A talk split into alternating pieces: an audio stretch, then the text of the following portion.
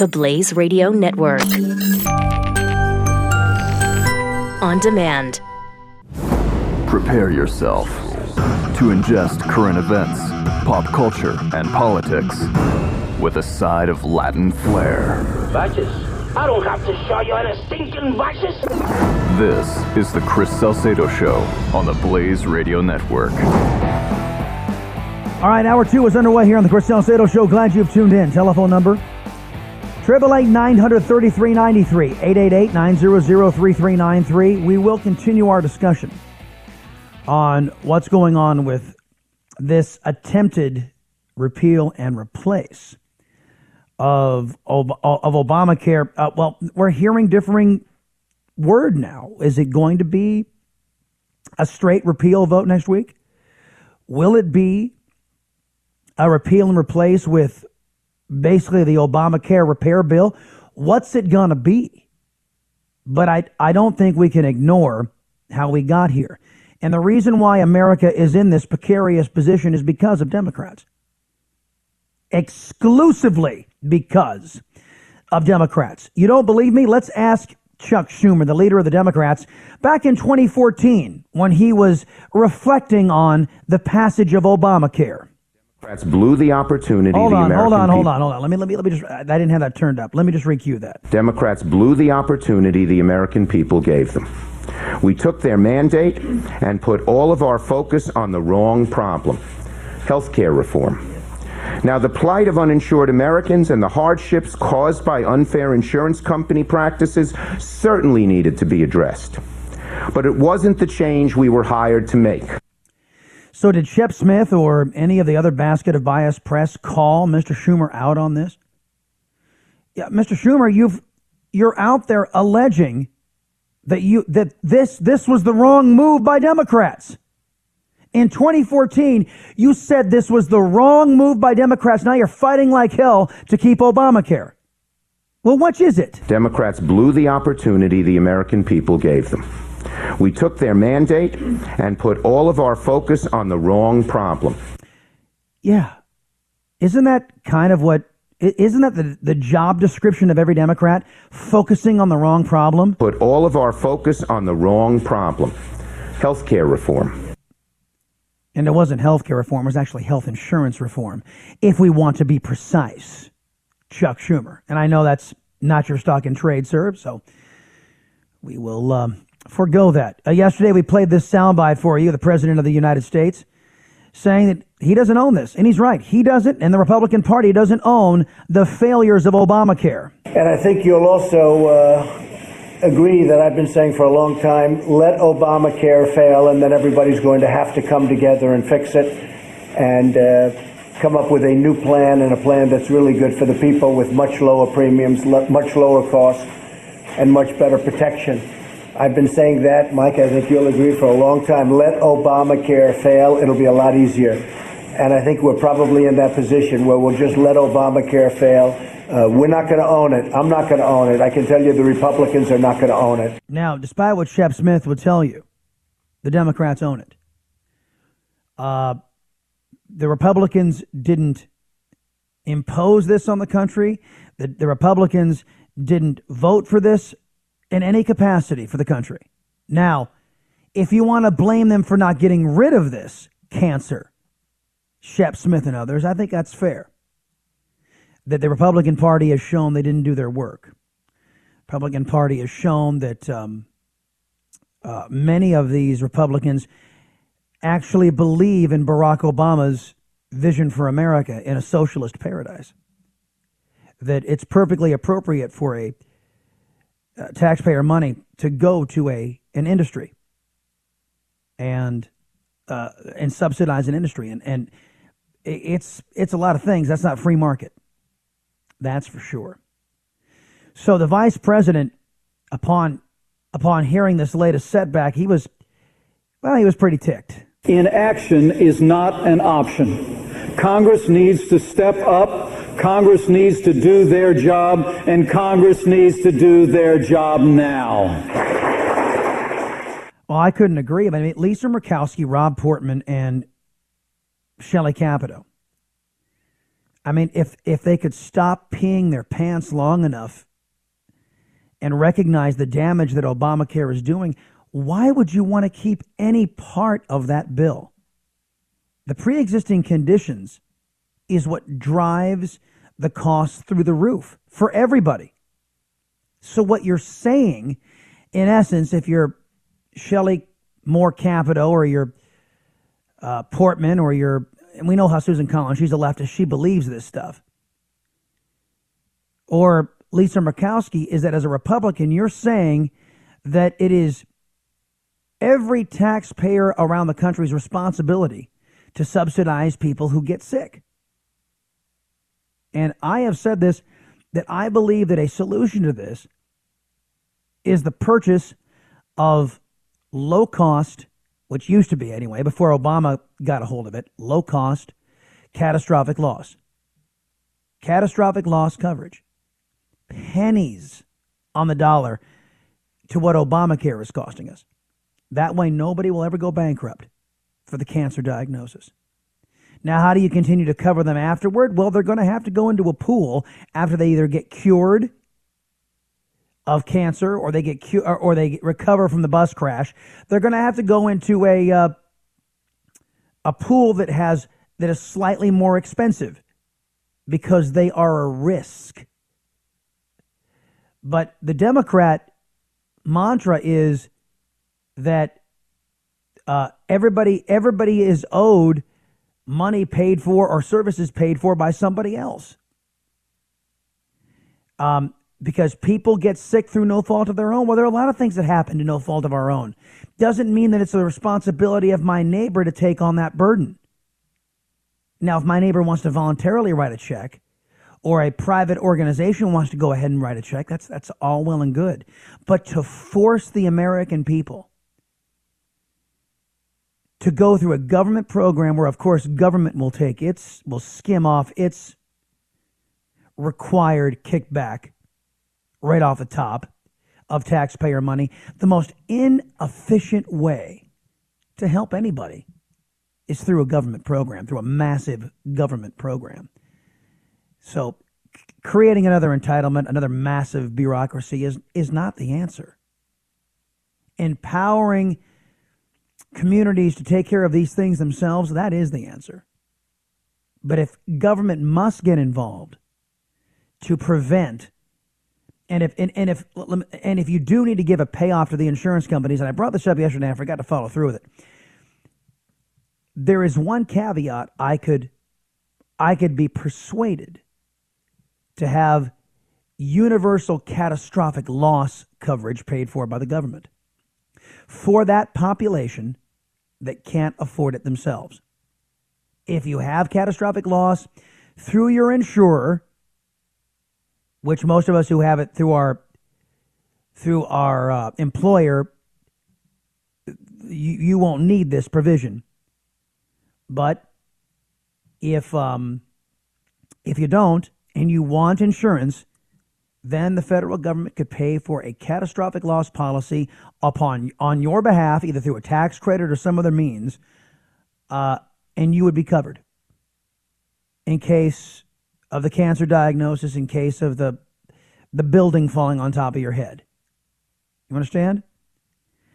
And that way, it wouldn't be an onerous, oppressive, non cost effective burden to your fellow citizens it'd be a reasonable precaution to make sure that our the, the vulnerable citizens, those who can't afford it and who want it, are covered from being wiped out by a catastrophic illness or a catastrophic accident. And in that narrow circumstance, I think the American people would, would sign on to it. And again, only in that circumstance and in language that could that, that is written that any attempts, and this is, this is what should have been written into Medicaid, any attempts to add a different population onto this insurance roll will result in the negation of the law and the cancellation of the, and the canceling of the law, the cancel the cancellation of the law, so that nobody will screw around with it in the future and try to put more debt burden on the taxpayer of the United States, the way Obama did with Medicaid. Be clear. I'm just going to throw over 15 million people on Medicaid. It's going to be fine. Yeah, says who? No, it wasn't fine. It was far from fine. It was. It took a a program that cost American taxpayers 2% of the budget to 10% of the budget, billions of dollars. And nobody asked us. President Obama and the Democrats just did it. We'll ask uh, a Democrat about this when we interview him at the bottom of the hour about everything that's going on here. It's Chris Salcedo Show right here on The Blaze. Be right back. This Is the Chris Salcedo Show. only on the Blaze Radio Network.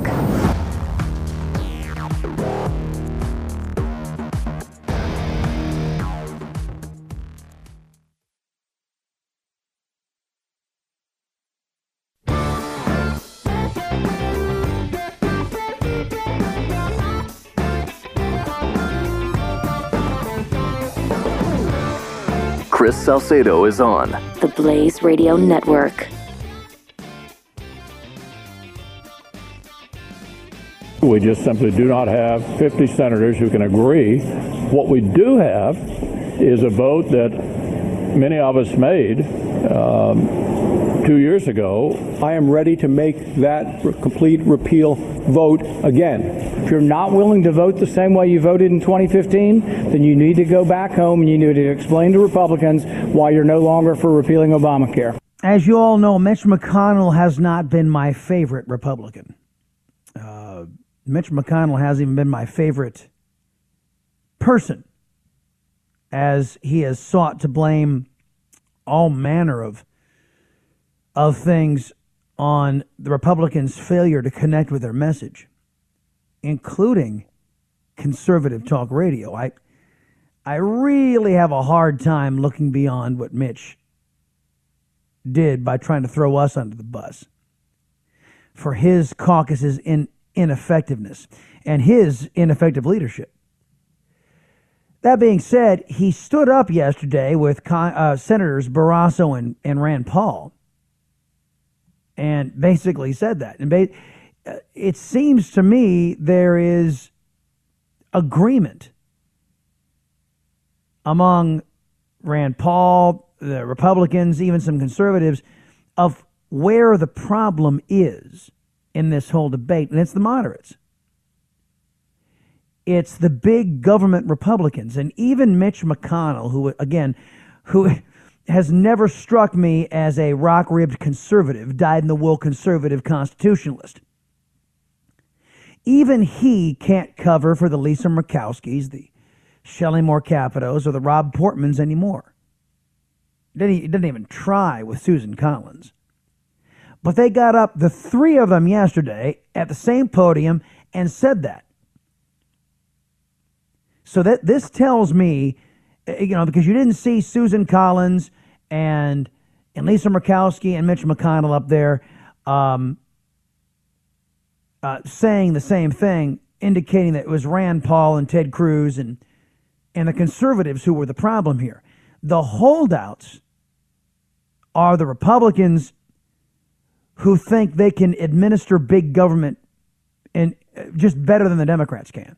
The Lisa Murkowskis of the world, who have no problem taking your money out of your pocket, just just that as long as she's in charge and not a Democrat.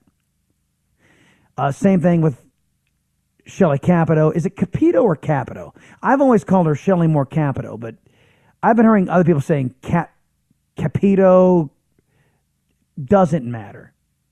Senator from West Virginia, who is a progressive by all indications. And then Portman, who is all wobbly in the knees out there in Ohio, that he's terribly afraid that uh, his constituents are going to have stuff taken away from them that many of his constituents didn't deserve to begin didn't deserve to get to begin with. And I, and of course, I'm talking about those in the Medicaid expansion. They weren't deserving of it. Medicaid was founded for the poor and the vulnerable, not for those two to 400% of the poverty level, not able bodied people. But Rob Portman's going, going to town to make sure that money, your money, keeps flowing to Ohio. And I can, I can understand it to a point, right up until the point it stops being American.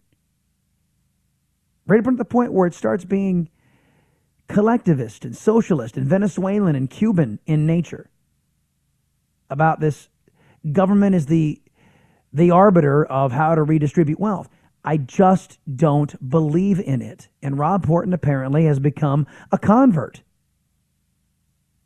Lisa Murkowski, a convert. Shelley Moore Capito. And let's be honest, Susan Collins, she didn't, didn't take much convincing. She is a Democrat with, uh, uh, she's, she's basically the equivalent of Senator Joe Manchin.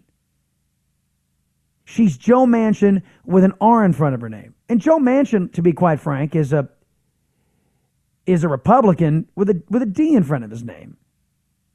At what passes for a Republican. So they occupy that universe. Uh, Matt Schlapp was on Fox News channel yesterday talking about what Obamacare is and what what the GOP betrayal of repealing this thing really means. We just simply do not have 50 senators who can. Wrong one. Sorry. Here's Matt. There was a great tweet that Phil Kerpen sent out today, which said, uh, "Gotta love the GOP. They're all for repealing Obamacare as long as Obama's there to veto it." and uh, and and Charles says this is an epic fail. Uh, I think this is an epic lie on on some Republicans' behalf. They went around this country for seven years saying that they wanted to repeal Obamacare. Replace was added in uh, because of the politics of reality, where when you're talking about health care, you're talking about people's lives. And I think it's fair for people to say, I got to know how to plan for my health burden because it comes down to my kids' life, my, my family's lives. Yeah, about that whole lie issue, I, I think he's he's absolutely correct. I mean, Murkowski, Portman, and uh, uh, Capito all voted to repeal Obamacare a few short months ago. And now they're going to, now all of a sudden they can't. And you know, you know what Rob Portman's excuse is? Well, we have no, uh, we have several counties in Ohio now that don't have any choice of insurers. So wait a minute, let me get this straight. You're going to vote to keep the law in place that resulted in Ohioans having no choice. uh, be- and your excuse is because there are now vulnerable populations that have been hurt by this law, you're going to keep it in place. That makes absolutely no sense in my mind. Now, keep in mind, this effort is is a two year process. It leaves Obamacare in place for two years, with war- and, and it's plenty of warning to the insurance industry. Get your act together. Start remembering how to compete and be an actual real American business. That being said, it was all about what is Obamacare? Obamacare is about taking millions of Americans and jamming them onto Medicaid, onto really a health care uh, insurance option that most people on Medicaid would like to be someplace else, right?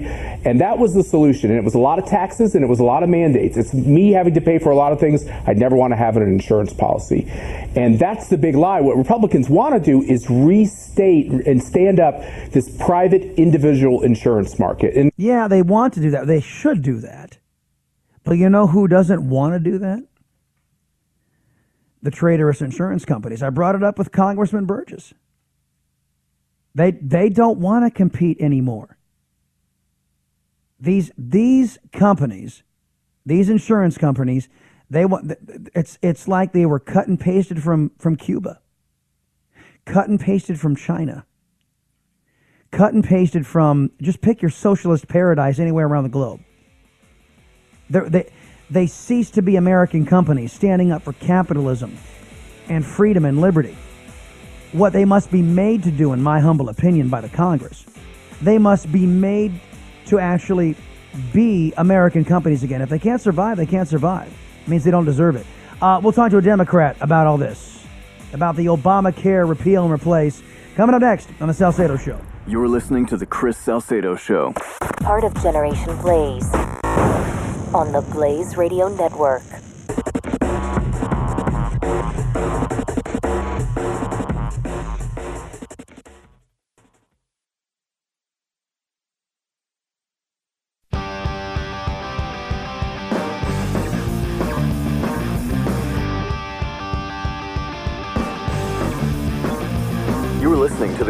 Salcedo Show on the Blaze Radio Network. I am your liberty loving Latino. Do not confuse me with loudmouth leftist Latinos out there. I actually love the country. We'll get to your calls here in a minute, but want to get to our next guest, New York State Assembly member Michael Blake. He was born in the Bronx uh, to Jamaican immigrants. He is the second term, uh, in his second term, representing the 79th district there. He's a vice chair at the DNC. Sir, welcome to the Chris Salcedo Show. Chris, great to, to be with you. All right, so let's first off, I'm gonna I'm gonna let you get political right off the bat because I think this is this is something that, that we in the conservative movement and Democrats by and large can all agree on. This absolute cluster that the Republicans have have engaged in in their attempt to repeal Obamacare after this latest colossal failure of the GOP. What is your reaction, sir? We've been very clear, the Democratic Party, that there is uh, no reason at all uh, we should be taking away someone's health care. You know, the proposals that have come forth from Mitch McConnell, from Donald Trump, from Paul Ryan, uh, from Mike Pence have been rooted specifically on repealing health care. Uh, 22 million people at a minimum losing health care. Higher estimates say it'll be up to 32 million if you have just a full on repeal. So, what we have regularly said is bring Democrats to the table. Let's have a real conversation on how to improve health care. Let's find ways to bring down the cost but it is it is absolutely unacceptable that someone would be trying to take away your health care. And and let's be clear to everyone. What has happened recently is not the end. You still have Mitch McConnell and Senate Republicans who are now saying, let's not have a conversation about repeal and replace. They now want to have a vote just to repeal and possibly replace later. It's unacceptable. We cannot allow it. Uh, too many people will lose their health care. We can't allow that to occur. Right. Uh, okay. So now, now let's you and I drill down. Uh, into, into some of the ways maybe to working toward a solution and what we can agree on and disagree on. You mentioned uh, uh, taking people's insurance away, and you, you, made reference to the 22 million people that, that were cited by the CBO. Uh, Zeke Emanuel, one of the architects of Obamacare, got on Fox News Sunday uh, this last weekend and said that over 15 million of those folks were added to Medicaid by the Obamacare legislation. These are able bodied people anywhere from 200 to 400 percent of poverty level. Does the Democrat Party think it's it's okay to add able-bodied individuals to a program that was set up to handle the needy uh, and the poor and the vulnerable? Why, and isn't that changing the deal uh, after the fact? And, and why do the Democrats think that's appropriate? It's not. So let's be very clear. Medicaid, in particular, is for low-income communities. So well, let's make sure we're not con- conflating the, the, the, different phrases. Someone can be physically able, uh, however, be struggling economically. And so the challenge that has happened in many of the states, the reason why costs have gone up is because Republican governors pushed back and rejected Medicaid expansion in several of their states. So when you look at the challenge right now, which there has been no clear response whatsoever from the Republican leadership on, is why would you have cuts and removal to Medicaid, which would then put more pressure on the states who already rejected it previously, which, Chris, you and I can at least, I, I think, acknowledge if you have less competition in the states, what will then happen? Costs will go up even further. Costs are going up in the states because the states, when Republican governors in the states, did not have expansion of Medicaid. So let's again, let's convey. Well, hold on. Wait, wait, I just want you to address the, the fact there, there are those out there who are saying, Michael, that that these individuals who have been thrown onto Medicaid, they were not the individuals that Medicaid was created to support. These are these are people 200 to 400 percent of the of the poverty line, and they are not. They don't fit the definition that that Medicaid was passed under. They were added on there as a political convenience, and they don't belong on there. What do you say to that? I completely reject the, the political convenience argument of someone being added on uh, just for some willy nilly opportunity. The reality is people are being added into states for a variance of reasons. Maybe you were added onto a plan because you fell into uh, a challenge economically over a period of time, which allowed you to qualify at that time. Maybe you were added onto a plan because there were no other alternatives in that state. Maybe you were added onto the plan because of your spouse. Maybe you were added onto that plan because of your age being below 26. Maybe you were added onto the plan because of pre-existing conditions. There are a range of different reasons why someone could have been added, and so we can't just unilaterally say, well, you know, you've had some progress uh, two years ago, a year ago, today, two years from now. And therefore it, it, it disqualifies why you should have been accepted into Medicaid. What brings us to the today is the clear challenge. The clear focus proposal from the Republicans has been let's have cuts to Medicaid, which fundamentally Well, this is not just about color. I, no, I mean, but no, I mean, this- th- th- but this it's is not about- a cut. It's not a cut core. when you don't. It's not a No, cut it is- when the when the cost is- still goes up to the taxpayer. It's no, not no, a cut. again, again, no, no, it is because the reality is the, the the first of all, let's game this out. The tax cuts that are being proposed in the, in the bill are for the wealthiest communities, over two hundred fifty thousand dollars, over five hundred thousand dollars. You tie that with simultaneously a, a challenge where you will then not have Medicaid expansion happening in the states. Well, no, then I understand have- that, but I, I, I, gotta, I don't get too far in the weeds, but uh, into But- this. but- But, but- again, those who are on the upper income level are also the ones paying. But, but, Well, also the ones on the upper income level, Michael, are the ones paying the freight. Let me let me let me reintroduce you. New York State Assembly Hear- member hear that. Michael Blake, folks, is our he is our guest right now. He's a vice chair at the DNC. La- last thing I want to get to before I get to your your voter initiative because I wanted to make sure to get that in there. Uh, th- th- this bipartisan effort. If, if, let's just say, for argument's sake, that the Republicans get their act together. I know it's a big if. Let's say they get their act together and their repeal happens. Will the Democrats assist in coming up with, a, with what many people believe Obama should have done to begin with, was to get a bipartisan consensus bill done rather than having it pass through with Democrat votes only? If Donald Trump says, hey, let's get together and put together a consensus bill, will Democrats say yes? Uh, look, we, we, if if there is a bill that takes off the table the, the, the repeal and is actually focused on reducing costs. No, no, no, no. I, I said if it, if it gets repealed, if if if Obamacare is repealed and then we've got to move forward, it- will it Democrats it come to the table and help? It is a non. It's a non-starter. You can't say let's repeal let's repeal health care and then let's just figure out a, a new system to put in. It took decades to finally get a bill done. Let's go back to your original point that you raised, Chris. The reason why we had to go through reconciliation is because Mitch McConnell and the Republican leadership were not agreeing on any votes that were coming before us when President Obama was in office. Well, you So know, again, I don't, I don't want to relitigate all that because I've got to get to another thing that that your folks wanted me to talk about, which is this press conference is going to be held at the the DNC Commission to what you guys call the DNC Commission to protect American democracy from the Trump administration. Uh, explain that to us, if you will. So this this is a, a clear uh, uh, pushback on what is being proposed from the, the Trump administration um, as relates to, to voting. They, they consistently have been saying that there's this voter fraud effort that is happening in the country, which is just empirically not accurate at all. Uh, and then the request as it relates to requesting personal data, which was soundly rejected by Republican and Democratic uh, Secretaries of State across the country, uh, because for a whole host of reasons, you don't people don't want to share their individual data. So we launched the Commission on Protecting American Democracy from the Trump administration to combat what's happening here, this misinformation campaign and this voter suppression effort. Very clearly, All right, we all right. to Now, now, now, the uh, conversation now, first off, in that way.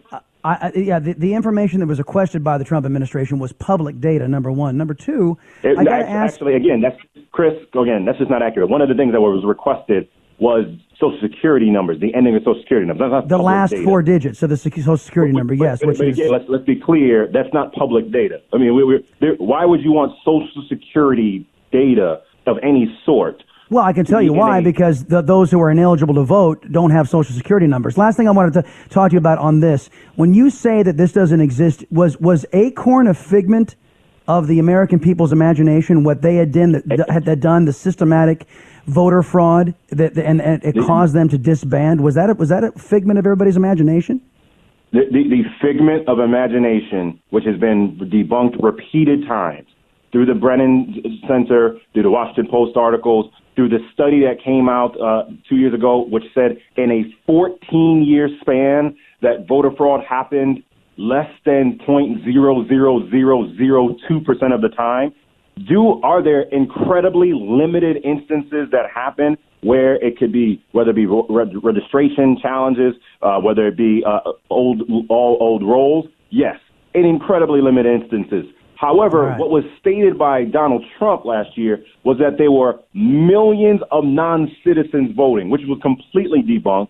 All right, well then we'll So we'll see where the commission goes. Hey, Mi- Michael, I'm up against the clock. I know what you uh, you know that what that's like. A New York State Assemblyman uh, Michael Blake, everybody from the DNC. He's a vice chair there. Hey, appreciated the conversation, sir. Thanks for being here on the Salcedo Show. Absolutely. Talk to you soon.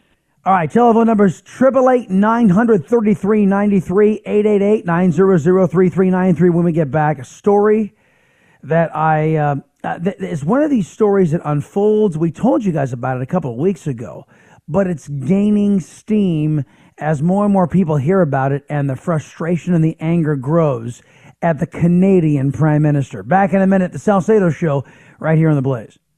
Conservative Talk Radio with Spice The Chris Salcedo Show, only on the Blaze Radio Network.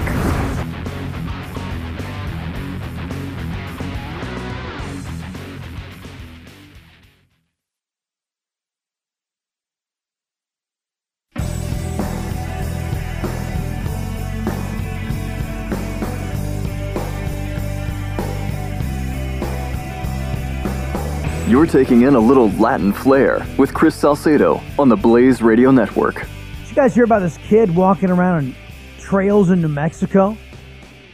He trips and falls. He's 10 years old. He trips and falls, and Jude Sparks fell literally over a 1.2 million year old skull of a stegomastodon, a fossil from the Pleistocene era. And uh, what a find! Just walking out there tooling around in New Mexico. And so the, uh, uh, I guess it's New Mexico State University goes out there, digs it up, does all kinds of special treatment to it, and gets it back uh, for study and reassembly. Stegomastodon. Uh, guess it's similar to an elephant.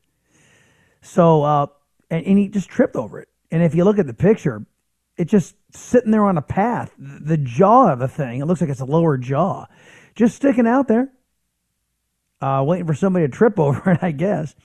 Uh, Canada. We, we brought you this story about what's going on up there, how President Obama let a terrorist out of Gitmo, a terrorist that killed an American serviceman and blinded another, and returned him to his home in Canada, where he was going to be taken care of. Well, he he got taken care of, and Fox News Channel describes exactly what happened. You know, this is a story with two sides to it, but I think most people are falling on one side of this. Americans, Canadians, both sides of the aisle cannot understand why a convicted terrorist was awarded 8 million bucks years after killing a U.S. soldier on the battlefield in Afghanistan. Baffling as it might be, the fact remains that Canada has agreed to pay former Guantanamo prisoner Omar Khadr a reported $8 million and then apologized to him, saying his civil rights were violated when he was held at Guantanamo Bay, even though that's a military installation owned by the United States.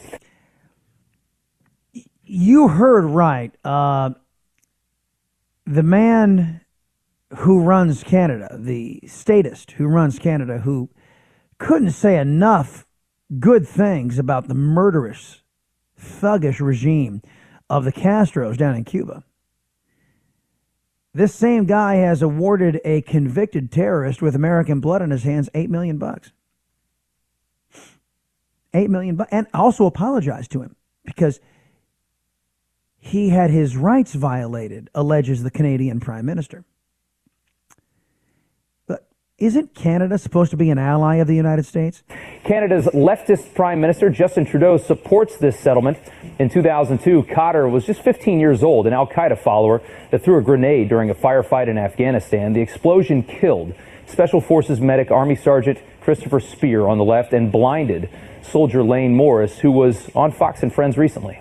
I don't know what kind of sick, twisted ivory tower Mr. Trudeau has to live in to find that this uh, that this makes any kind of sense. But to those of us down here on the street who are walking around, this totally sucks. Uh, there's there's it's just crazy that you'd give somebody like that eight million dollars because his feelings got hurt. Yeah, well, you know, you got to understand, sir, uh, that first off, Justin Trudeau doesn't respect the United States as much as he respects regimes like like uh, Cuba's Castro regime, or even as it, it appears, radicalized Islamic fundamentalist terrorists. I mean, there are degrees to which Mr. Trudeau respects, and his neighbor to the south, the United States of America, apparently isn't held in high regard. As the Prime Minister of Canada slaps every American in the face by awarding a terrorist who killed one of our own and blinded another $8 million and also the apology of the Canadian government. The man who was blinded by that grenade right there, Tabitha Speer, the spear, the widow of Sergeant Speer, won a $134 million wrongful death default judgment against Khadr two years ago in Utah. But she's not going to see a dime, neither will the kids, since a judge in Canada, where Khadr lives, refuses to freeze his assets so that that judgment in Utah can be given away. Our buddy Jack Buckby has mused and, and observed, and we have been seeing this with ever more frequent and troubling regularity. This unholy alliance between liberal, progressive Democrats in this country and whatever the heck they call statists of in Canada and radical Islam.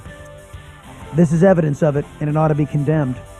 And remember, everybody, a society's worth is not measured by how much power is seized by an out of control government, but rather how much power is reserved for we, the people. Have a fantastic day. Back here tomorrow, 3 o'clock Eastern for the Salcedo Show on the Blaze Radio Network. We will see you then. This is the Chris Salcedo Show on the Blaze Radio Network.